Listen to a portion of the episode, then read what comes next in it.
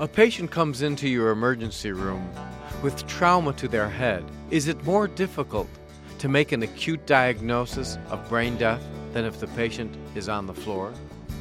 You are listening to ReachMD X M one fifty-seven, the channel for medical professionals. Welcome to the Clinicians Roundtable.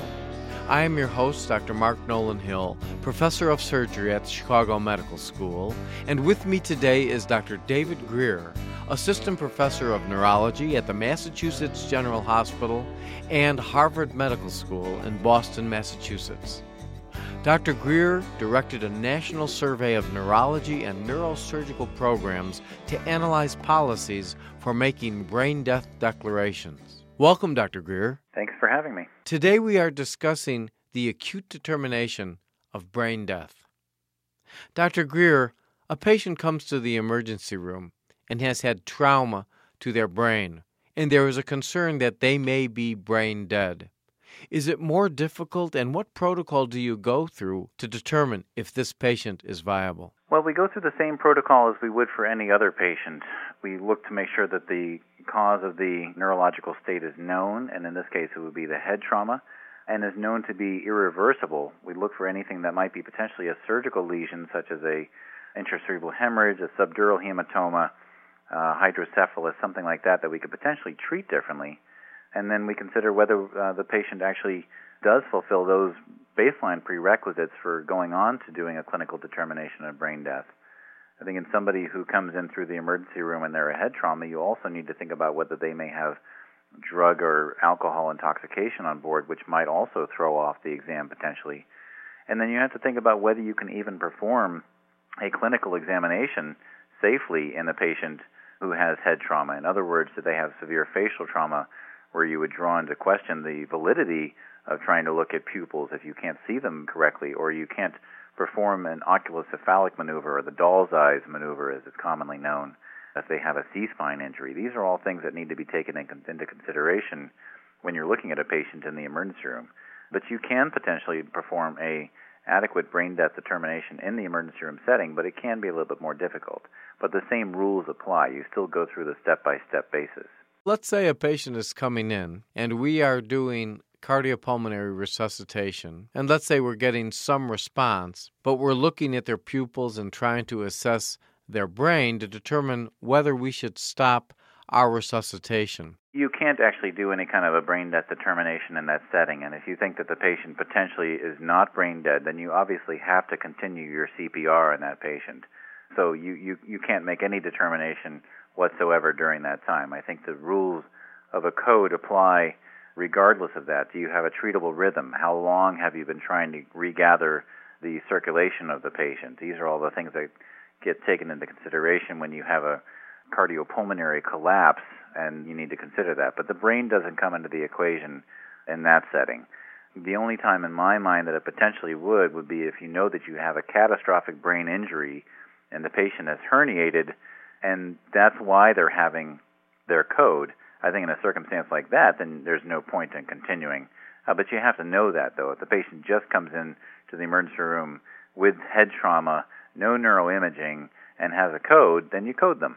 Could you expand a bit about the greatest pitfalls that you've seen personally in terms of mistakes in brain death determination? The biggest problems that I've seen are in the physicians not checking the prerequisites, making sure that there's no drug intoxication, sedatives on board, opiates, making sure that they don't have a severe electrolyte imbalance, hyperammonemia, something that would throw off the clinical exam. That's the most common thing that I see done. The second most common thing that's concerning is problems during the apnea test, not understanding how to do it correctly, not pre-oxygenating the patient. You need to make sure that the patient does not become hypoxic during the test. So pre-oxygenation is key. Uh, and then knowing what the numbers mean when you check the post-A B G with the pre-A B G to make sure that you've reached the criteria. Those are the most concerning pitfalls that I see in brain death determination in my hospital. Now, many times the neurosurgeon will look at the CAT scan by still being at home and have it transmitted electronically. And let's say that they say this is not something that I would operate on, or, or would not be a surgical lesion. If we are in the emergency room and we are unfamiliar with determining the specific guidelines of brain death, should we call a neurologist, and are neurologists amenable to coming in at three o'clock in the morning to make this determination? Well, it depends on where you're working and who's able to determine brain death at your hospital. I think that this is such an important diagnosis that if your hospital does not have the people who are comfortable making this determination, then they should be transferred to some place that does, such as potentially a, a tertiary care center. Now, not all hospitals have neurologists who feel comfortable with doing the determination, nor do they feel comfortable coming in at three o'clock in the morning or willing to come in at three o'clock in the morning. So those are some of the things that people can run into trouble with. If you have just joined us, you're listening to the Clinicians Roundtable on ReachMD X M one fifty-seven. I am your host, Doctor Mark Nolan Hill, professor of surgery at Chicago Medical School, and with me today is Doctor David Greer, assistant professor of neurology at the Massachusetts General Hospital and Harvard Medical School. We are discussing the acute determination of brain death. Doctor Greer, if we do not have the specific protocol or the qualified physicians to make the determination of brain death in, let's say, an emergency situation, you mentioned that is appropriate then to transfer the patient for that determination? I think it would be perfectly appropriate. Remember that it's a medical legal diagnosis or definition of death. And it also has the potential for being a potential organ donor. So patients who are declared brain dead still have the very large potential for becoming organ donors should their family decide that that's what was compatible with the patient's wishes. So it's important in these days where there's such a huge organ shortage that we not miss these potential opportunities. And if one hospital is unable to determine brain death because of whatever reason, then I would strongly advocate for transferring to a facility where they could do the determination and potentially work towards a very noble goal such as uh, organ donation. Can the ancillary tests take the place of a clinical exam? They can take the cl- place of a clinical exam if the clinical exam is drawn into question. But remember that brain death determination is first a clinical determination, and that's only when the clinical determination comes into question that the ancillary test is ordered. If we are unsure that we are doing a satisfactory examination, is it okay to go forward to the ancillary tests? Well, that's a controversial question. I don't know that any guidelines that I've seen have ever said if there is not the level of expertise at doing a clinical determination, then the patient should go to an ancillary test. I would question whether there would be the comfort level with determining the answers on the ancillary test in a situation like that. The ancillary tests need a level of expertise for interpreting them as well. So again, it would be a situation in which I think that you might consider transferring the patient to another facility that does have that kind of expertise. What are your thoughts about using the E E G as an ancillary test? Well, I don't like to use it very often because in the I C U setting, it can create a significant amount of artifact, which can create the impression that there is some electrical activity and thereby draw the test into question. So it's not my ancillary test of choice. It can be useful if it does show uh, complete electrical silence, but again, if there's somebody that just simply knocks the bed or the machine and creates a little bit of artifact on there, it draws the whole test into question, and then you go on to something different. Sometimes there's clinical observations that are compatible with the diagnosis of brain death, such as spontaneous movements or sweating or blushing. Could you comment on these, please? Right. These can be very disturbing. You can even have a patient that is crossing their arms across their body or jerking their limbs in certain ways. Whenever you see something like that, you have to draw the examination into question and get an ancillary test. That's the only reason that we know when these movements occur, that they are spinally mediated, because you have an ancillary test that there are actually findings that are compatible with brain death. But they're very disturbing when you see these because you draw the whole thing into question, but you have to find that they are truly spinally mediated reflexes. Well, how do you determine that? You determine it by getting an ancillary test in those situations because you can't trust the clinical examination. If they're otherwise fulfilling all the criteria, but they're doing these spontaneous, abnormal movements, then you're obligated to go on and get an ancillary test to make sure that these are spinally mediated movements and not cerebrally mediated. Is this sometimes a concern that these are misinterpreted? They absolutely can be misinterpreted as cerebrally mediated reflexes, and thereby the patient would not be determined brain death, which would be a misdiagnosis as well, and again, a, a missed opportunity potentially for organ donation or at least providing finality for families who are uncertain about prognosis. Let's talk about documentation for a second.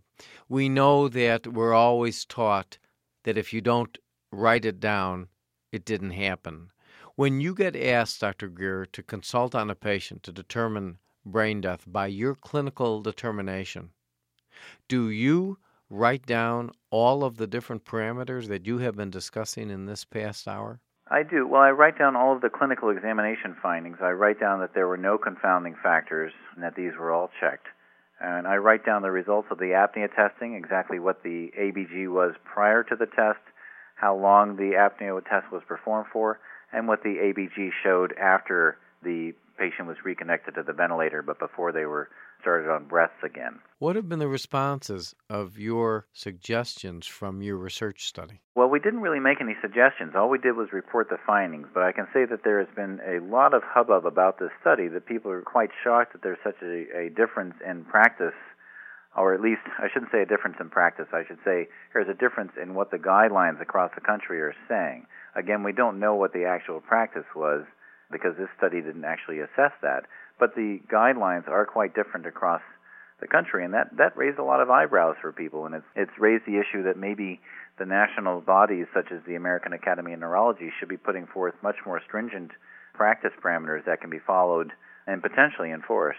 You being in Boston and a major Harvard hospital, that being the Brigham and being Mass General, and you had mentioned that they have different criteria. Based on your study now, will that change? Well, it already has changed. Again, I spoke with Marty Samuels, who's the chair of neurology at the Brigham, and they've made their guidelines much more close to what is stipulated in our guidelines. So I think that things are already starting to change, but that was on a very personal level. I, I basically spoke face-to-face with Marty and pointed out some of the differences, and, and he agreed with what I was saying. So I think that things were moving in that direction just because of our personal relationship. I can't tell you how it might happen on a national level now, but I, I hope that it simply improves things in terms of our care of these patients. I want to thank our guest, Doctor David Greer. We have been discussing the acute determination of brain death. I'm Doctor Mark Nolan Hill, and you have been listening to the Clinician's Roundtable on ReachMD X M one fifty-seven, the channel for medical professionals. Be sure to visit our website, w w w dot reach m d dot com, now featuring on-demand podcasts of our entire library. For comments and questions, please send your email to x m at reach m d dot com. And thank you for listening.